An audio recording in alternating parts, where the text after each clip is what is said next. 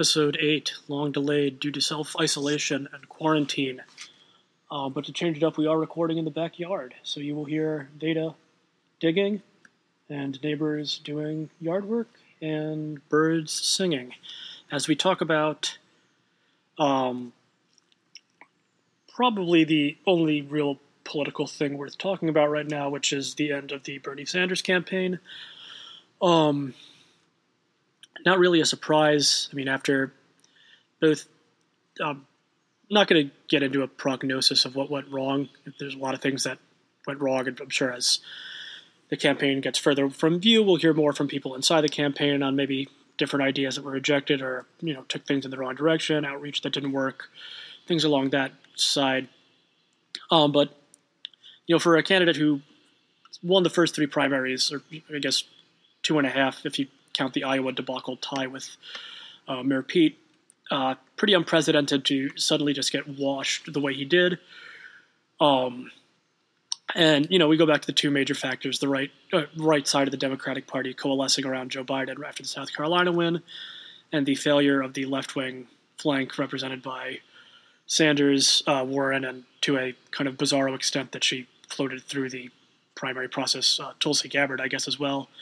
Them, you know, not taking the cue that this was a coalescing moment, dropping out and endorsing him, uh, just as it were the roles reversed. And let's say Warren had won those first couple and Bernie hadn't, he should have dropped out and endorsed her. Um, you know, after that, kind of set the table for the Super Tuesday beatdown. He got um, then the reduced primaries and reduced interactive, you know, reduced participation in primaries as this pandemic goes on. Um, the absolute sham of holding a primary in Wisconsin on Tuesday, um, where after they held one in Illinois and Florida during this pandemic, you've seen the rates of the infection spike.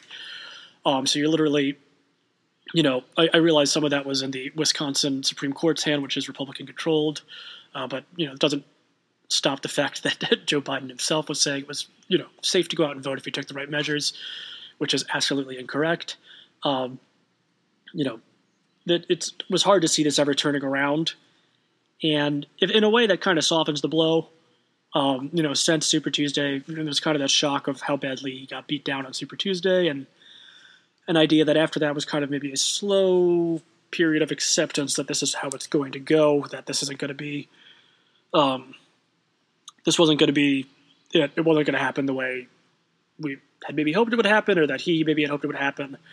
Um, the kind of prevailing notion that those early state wins would maybe propel him to a coronation kind of got fought off by again the coalescing around Biden and um, you know we can talk about other things, the media, uh, his failure to reach out to to get to really make a substantial inroad with older voters, black voters.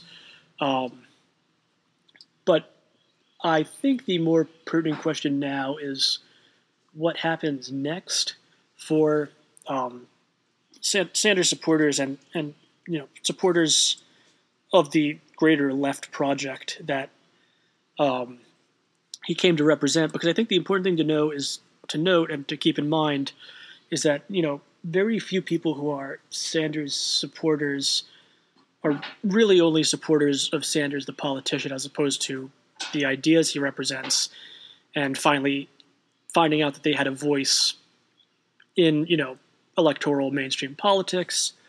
Um, the idea that you know it's it's something you hear a lot from people when they talk about being you know I don't like not too wild about the word radicalized but um of coming kind of having their coming to Jesus or they're coming to um coming to the great comrade moment of you know why they became a leftist and saying you know I finally read something or read a book or read you know theory or heard a speaker you know who was a you know socialist anarchist communist somewhere on that spectrum saying something that I had inherently known all my life to be true um, whether it's about the basic value of you know a worker universal human rights, universal health care. I mean, and so I think the Sanders campaign, if nothing else, ex- allowed for that kind of transformative moment of, oh, these are things I already believe, and now somebody's saying them, and it's not weird for me. I'm not on the outside saying them anymore. I can be on the in, I can be inside the kind of Overton window of what is acceptable to talk about in politics. Um, for believing these things. And so while th- that campaign is over and it's not, you know, Bernie is obviously not going to be president, barring some sort of, you know, um, Benjamin Button disorder that renders him immortal, and you know he just keeps running every four years until he finally gets it. I, I, there's also obviously we see a large age gap between Sanders himself and Warren, to that matter, who you know not a socialist but still a progressive um, in some rights. Um, and then the younger kind of generation of Congress people that have taken up their mantle, whether that's uh, Ilhan Omar, Rashida Tlaib, uh, Ocasio Cortez, Presley, uh, Ro Khanna, um, who are younger. There's, there's a gap there. Um, there's nobody to immediately take up that mantle. But I think, you know, in, in, instead of saying that, you know, okay, that's that's the end of it. That's you know, nobody can take up the mantle, so the mantle's dead. I think it actually is kind of liberating in a lot of ways because we can now look forward to say, okay, so, um, so Bernie embodied all these ideas, and we voted for all these ideas, we campaigned for these ideas, we did text messaging banks, phone banks, we canvassed. But that doesn't mean that all of his ideas are all of our ideas, and all of our ideas were embodied by his campaign. There are plenty of areas where he could have moved further to the left. Um, there's plenty of areas where everybody I mentioned could move further to the left. And I think the fact that we're not tied maybe now to a figurehead so much as to a movement that has entered the mainstream, you know, no matter how marginally or it's going to be covered, no matter how you know it might be kind of talked out of this current presidential race between you know uh, one guy who has several rape accusations against him and another guy who has several sexual assault accusations against him, neither of whom want you to have access to health care. Um, you know that this these ideas are still popular. They pull popular, and because they're not tied to maybe a person who did have some baggage, whether or not you, you know, buy some of the you know issues with Bernie Sanders are clearly issues where he did not connect with voters on certain things, and it the fact that he's not there anymore. I mean, this is you know his exit, or should be his exit anyway from the political stage. Um, kind of leaves it as a leaderless movement, but that's not a bad thing. I actually think that's a pretty liberating thing, and that now is the time that we can maybe reflect and do something that we don't really have in this country, which is have sort of a tradition of left wing theory, um, which we seem to be still drawing. And that, that that's not to say that there's nobody pushing ideas, you know, pushing new theories forward, but not not nearly to the degree that they are in other countries um, or you know other cultures. You know, talk to someone from Europe about the Sanders platform, and they say that just sounds like traditional Democrat platform. It doesn't. It barely qualifies as socialism, as they know it. Um, you know, now is the time I think that we can start maybe organizing. You know, whether through whatever groups you know you're you're a part of or want to become a part of, whether that's you know, Sunrise Movement, Extinction Rebellion, DSA, uh, National Nurses United, uh, IWW, things like that. Uh, just general union organization in your workplace um, to to start thinking about what you know left wing theory means in America in the 21st century, in the age of Donald Trump, and the age of coronavirus, because we're dealing with you know the, the crisis of the legitimacy of our democracy, which is you know we know controlled by only a handful of people with a lot of money and a crisis of the complete breakdown of the you know backbone of our society under the strain of this um, pandemic. And so I think now is the time that maybe I, I addressed this a little bit in our last episode, which was a couple weeks ago, as I've been annoyed with nothing to write about um, or talk about. And I think um, what's most important, as you hear our neighbor doing yard work, um, is that now is the time to maybe start putting out what does it mean today? What is what is what is all these social theories? What does socialism? What does anarchism? What does communism? What does solidarity look like in America in 2021? You know, we draw. Yeah, obviously, go back, draw from Marx and Engels and uh, all the other writers, you know, stemming from them, draw from the lessons of success and failure of the revolutions of the past, uh, what worked, what didn't work, where things went wrong, but apply them to the fact that today we have a unique way, you know, through the internet to connect with and organize people, and a unique situation in which, as we speak, the very fundamental basics of capitalism in our society are actively breaking before our eyes. I mean, we have a situation in the situation so bad in New York where the ventilator shortage is getting to such that you're going to have to maybe start literally choosing who you can and cannot save. I mean, that's unthinkable. And any system can be pushed to that brink. But the fact that our system, you know, is being pushed to that brink in a country with this kind of GDP, this kind of resources, um, to say that we couldn't have put those resources to better use, to say that when we put in a bailout, we couldn't have nationalized aspects of those companies and said, okay, you know, Boeing, GM, you're not for the for the next couple months, you're only making ventilators, you're only making PPE. Um, is you know the, we see that the opportunity is there. It's just that we don't have. While the ideas are popular, there's still not maybe mass pressure and mass movements for this. And the interesting thing about the current situation then becomes that as we're talking about this, um, we're seeing right now that the economy is so reliant on people who, were they to strike, let's say grocery workers, um, fast food workers, uh, people at, who've already made done wildcat strikes and gained concessions uh, Amazon, Instacart, uh, companies like Walmart and Target, are actually far more of a backbone to the natural functioning of society than you know the people making planes at Boeing, uh, the people who you know know people making you know weapons and shipping them abroad to the, the Saudis. Um, you know what we've seen about our economy is it is again as anybody who's studied left literature knows it is in the hands of the worker and as we come out of this as this you know hopefully again obviously with the most minimal loss of life and minimal damage possible that we recognize that power and maybe you know that is the time to push and say okay everybody's healthy now you know maybe now is the time for that general strike we've seen what happens if you don't pay rent. I, have I've read somewhere that almost a third of people, I believe, maybe in New York City, I believe, uh, I could be wrong, uh, didn't pay rent in April. Um, okay, so what do you do about that? Are they going to evict all of them? Can you even evict all of them? Um, you know, we're about to have maybe 16 million people unemployed. Okay, um, so they're, they're all going to lose their health insurance. Is that really going to be the way we're going to do this? Or is this the time when we say, you know to get out and start organizing and say here is you know we can analyze the situation from our present moment and theorize how to make it better we can analyze the situation we can look at what sanders and you know corbyn in the uk uh, Mélenchon in France, although I'm not as well versed in him, and I know he has some issues of his own. Um, did right, did wrong, uh, because obviously the populist right is using this and is going to continue using this to push their agenda. I mean, we saw in Hungary this week or maybe it was last week, every week is now the same week, uh, Viktor Orban has pushed through extraordinary powers to control the Hungarian government, um, completely dictatorial, and he's just kind of gotten away with it.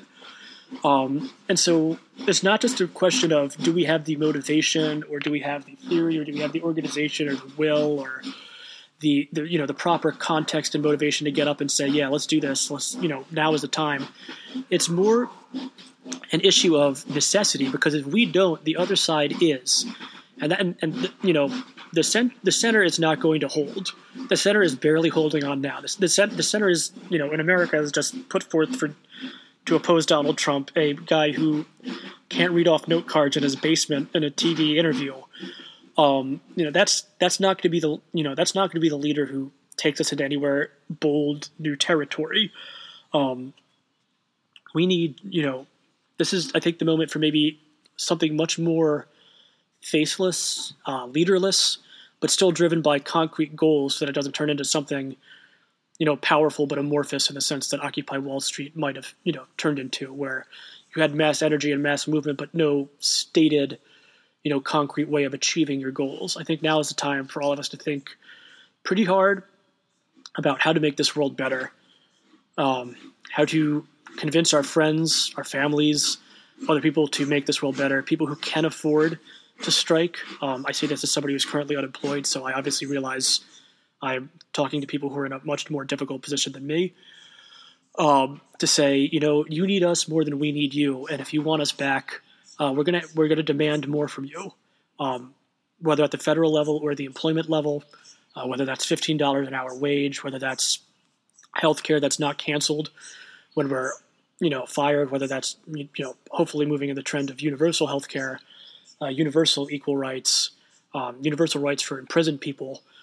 Um, I think you know we have to come out of this with the message, with the idea that once this is over, or once this is you know the window opens up that it's close enough to over, there has to be a huge push to say that we cannot go back to the way things were, and we cannot go back to a further right movement of those. Um, and in that spirit, um, recommendations for this week, uh, both Haymarket Books and Verso Books are giving are offering online books for free. Uh, I think they each have 10 listed. Some are on um, things like eco socialism, socialism, and, and left wing politics in Silicon Valley, um, prison reform, things like that, uh, the movement for black lives and racial inequality in America. These are all resources you can you know download again for free uh, right to your computer to get on reading those and uh, kind of getting your own ideas stirring. The other one is to just start, you know, taking a leap and getting involved. Uh, Wilmington down here has just started a DSA chapter. We're still trying to figure out kind of what we're about um, and what movement, you know, kind of things we want to do in the city to push our ideas forward. But these, these are, you know, whether that's DSA, whether it's Sunrise, whether it's another socialist group or, you know, communist, anarchist, food not bombs, something like that. Do you get with people of like mind and say, okay, I'm I'm, I'm putting the book down for a minute. I'm putting my theory down, and I want to talk to you about my ideas. I want to hear your ideas. Let we need to start working together. How are we going to get this done? Because so much of this happens, you know, the the beauty of it online is that you can communicate ideas so freely, and you know, get all these different perspectives, get access to books and thinkers and authors and films and art you never had any idea about that. You know, confirm that suspicion that you've had all along that something is wrong and there is a way for the world to be more equitable, uh, more humane, and that you were just waiting for somebody else to show it to you and say, "Oh my God, this is what I've known my whole life. This is correct."